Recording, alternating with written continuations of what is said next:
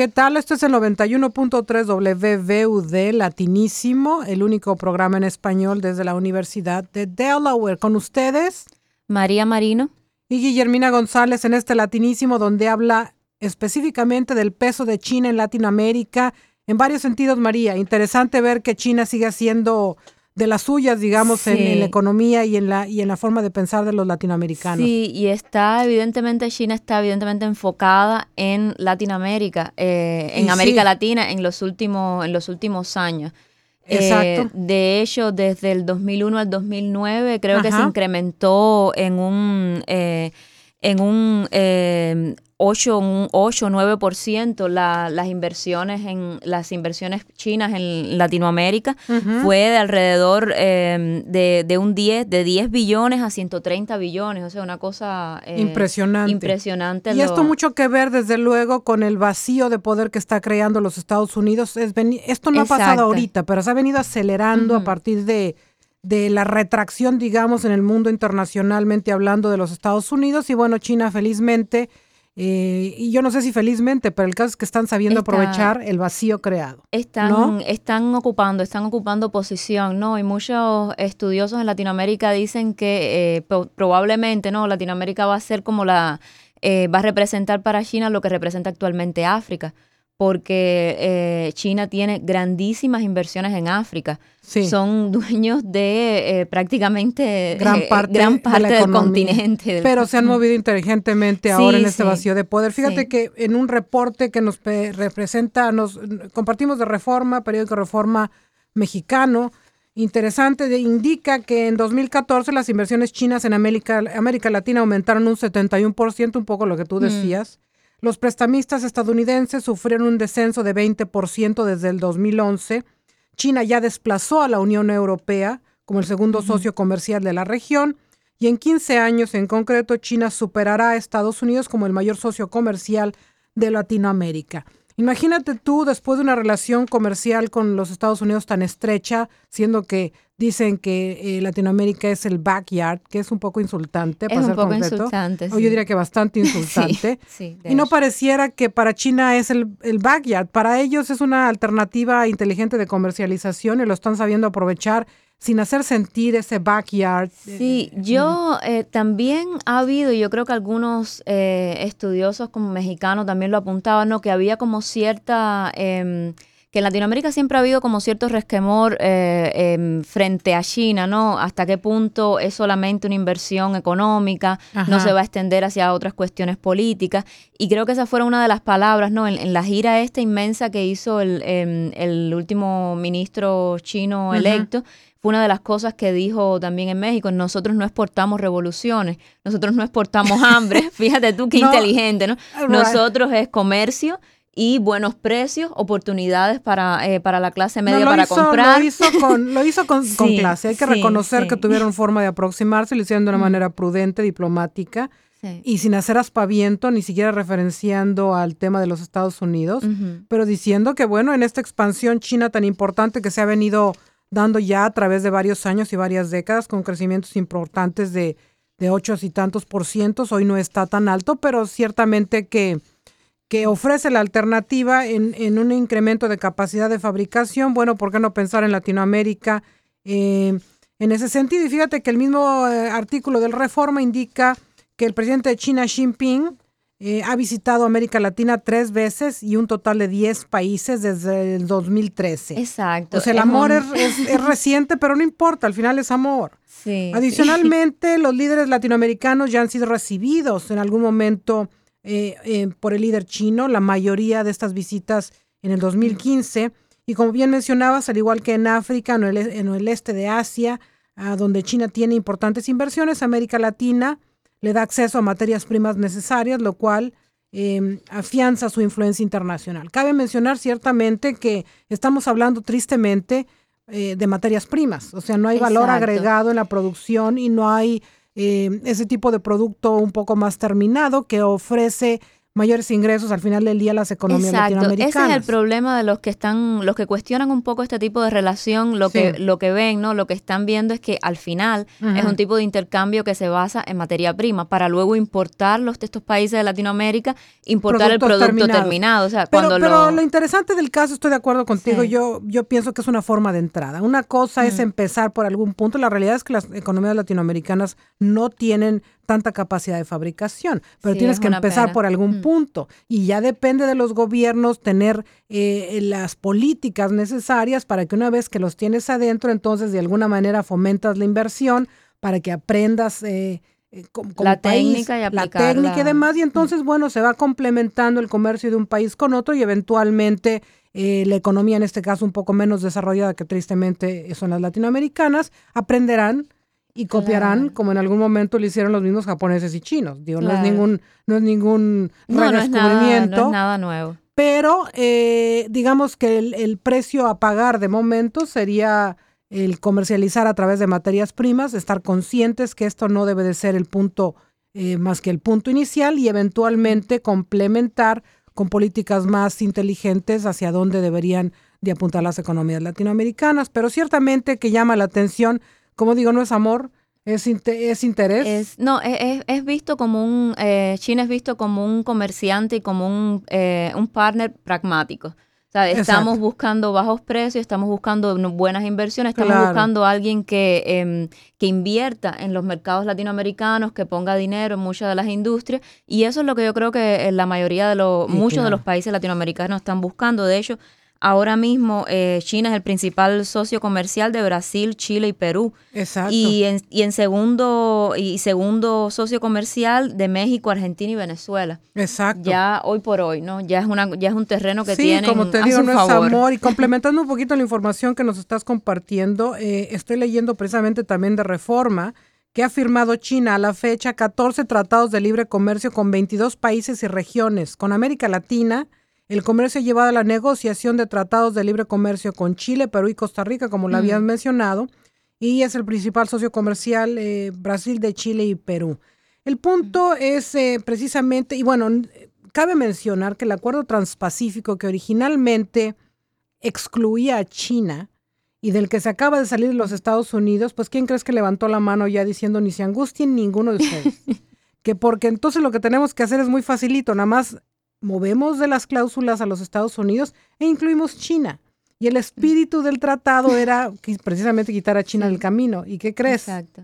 Es lo que está sucediendo. acomodar. Es, lo que está sucediendo. China está como mejor posicionada que nunca, ¿no? En el, en el terreno así y bueno, sabes una cosa que, por algún lado se empiezan las historias de amor y en este caso me parece que lo están haciendo de manera inteligente.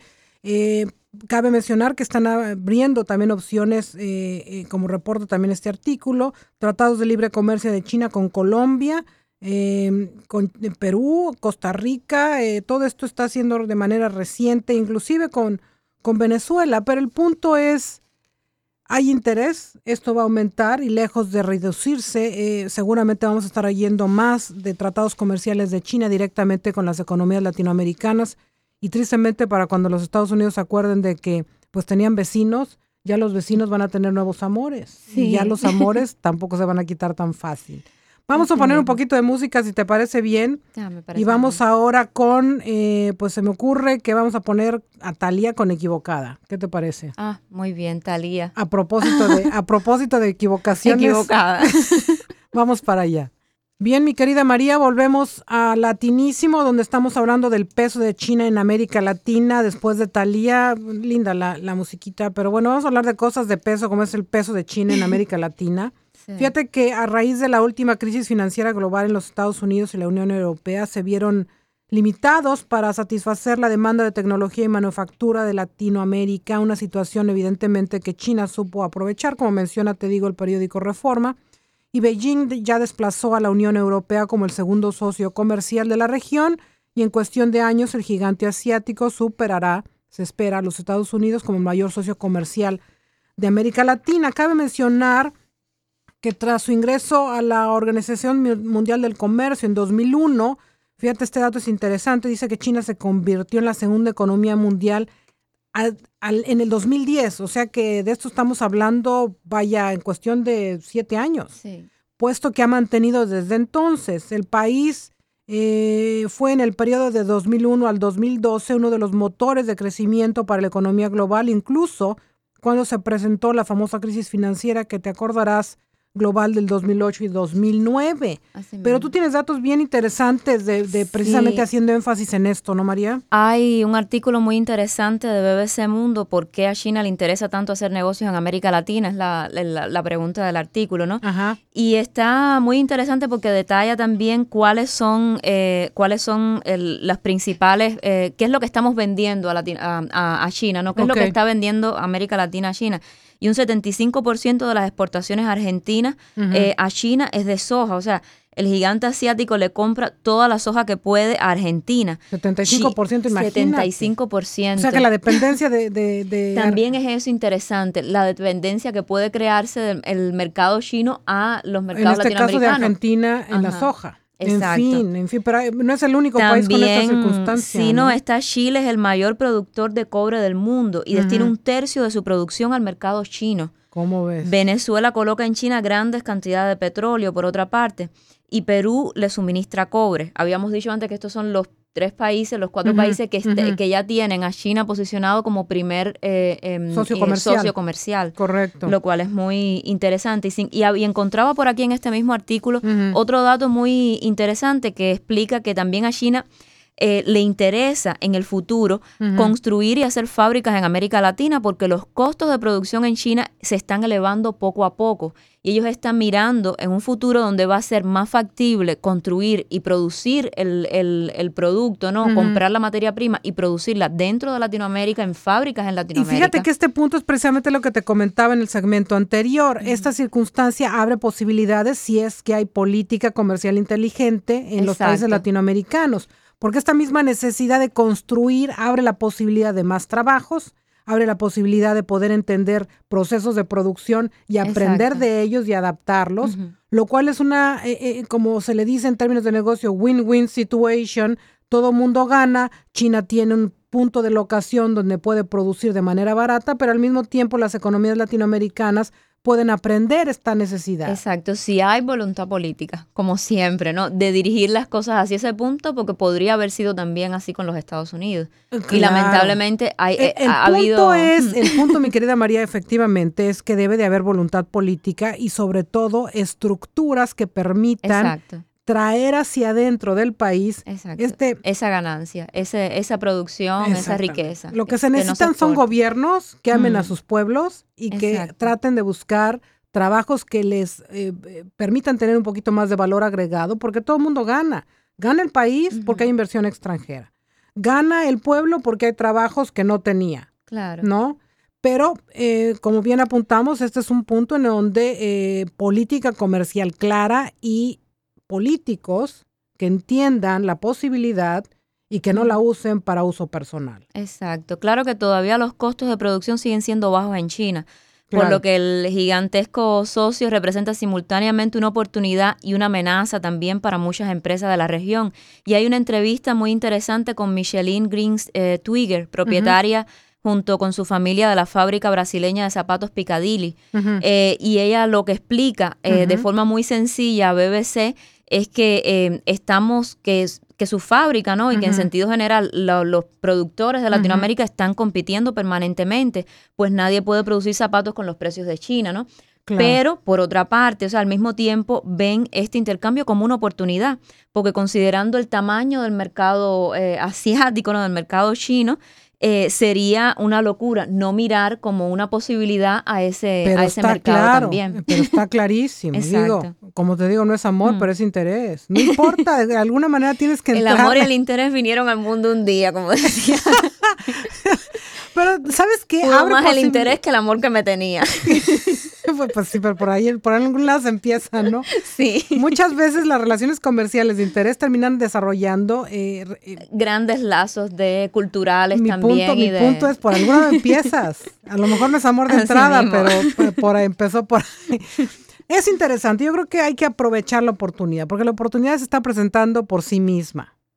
Y el vacío y interés comercial de los Estados Unidos es evidente. Entonces, de alguna manera, hay que cubrir la necesidad y hay que cubrir la necesidad de una manera inteligente. Exacto, no, es que em, apuntan en este artículo de BBC que em, vemos como vemos esto como algo muy interesante, puesto que China está buscando incrementar sus, em, sus inversiones en materia prima en América Latina y por eso es que está siendo muy agresiva, necesitan materia prima.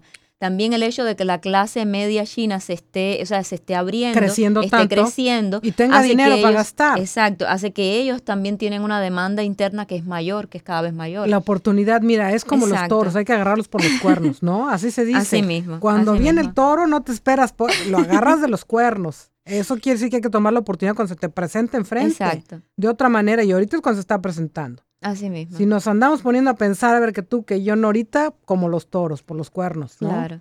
Bueno, vamos con un poquito de música en lo que seguimos con este tema bien interesante, María. ¿Y qué te parece si ahora le cambiamos y nos vamos con eh, Perdón y Pambo? Ay, qué lindo.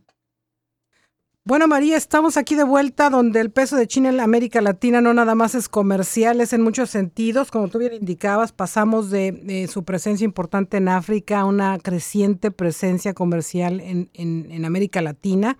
Para bien o para mal, nos estamos casando con los chinos. más vale que te guste el arroz, porque es, una, es una broma medio pesada, pero no, en realidad eh, eh, va para adelante. No hay forma de irse para atrás. Eh, la relación comercial con China va en aumento.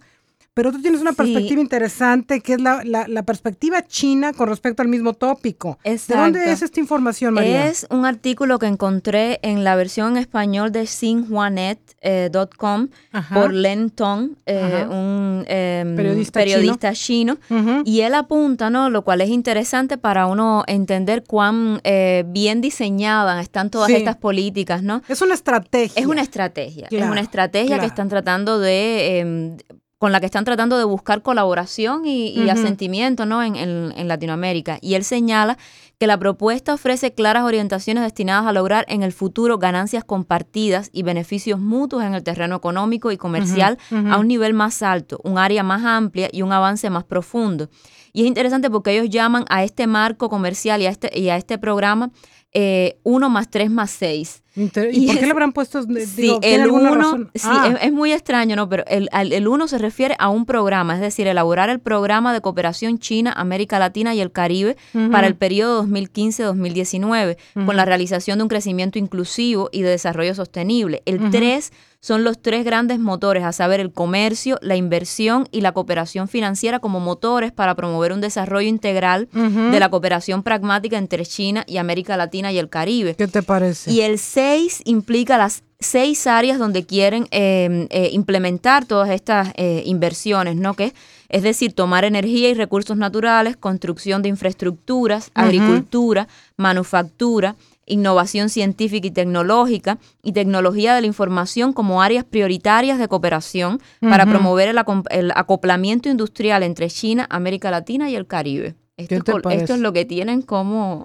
proyecto. Bueno, estrategia hay. Sí, estrategia. Y estamos hablando de un periodo comercial que es precisamente, fíjate lo interesante del caso. Yo creo que venían detectando que esta oportunidad se estaba presentando, porque si te fijas por, por los tiempos que estás mencionando, 2015 me parece, o 2000, sí.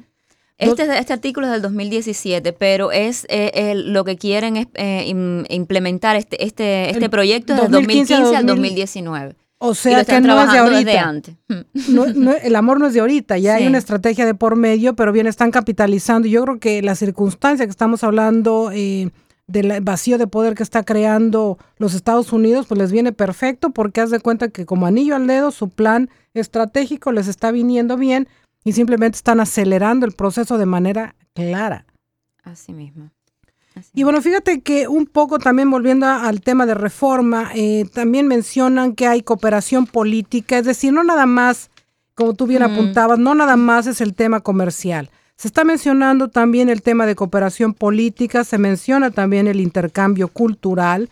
Por ejemplo, en cooperación política, nada más brevemente, porque no nos queda mucho, mucho tiempo del programa, eh, Xi Jinping visitó Ecuador en, entre el 17 y el 23 de noviembre, desde luego esto del año 2016, visitó Ecuador, Perú y Chile y participó en la, cumbre del foro APEC. La visita orientó la construcción de una comunidad de destino compartido. Tras de la visita, Beijing hizo público un documento, el cual está dividido en cuatro partes y plantea 39 áreas de cooperación, 39 áreas de cooperación pertenecientes a ocho sectores importantes. Seguramente tiene correlación con lo que acabas de mencionar. Y finalmente también, para redondear un poco el concepto, esto también conlleva intercambio cultural.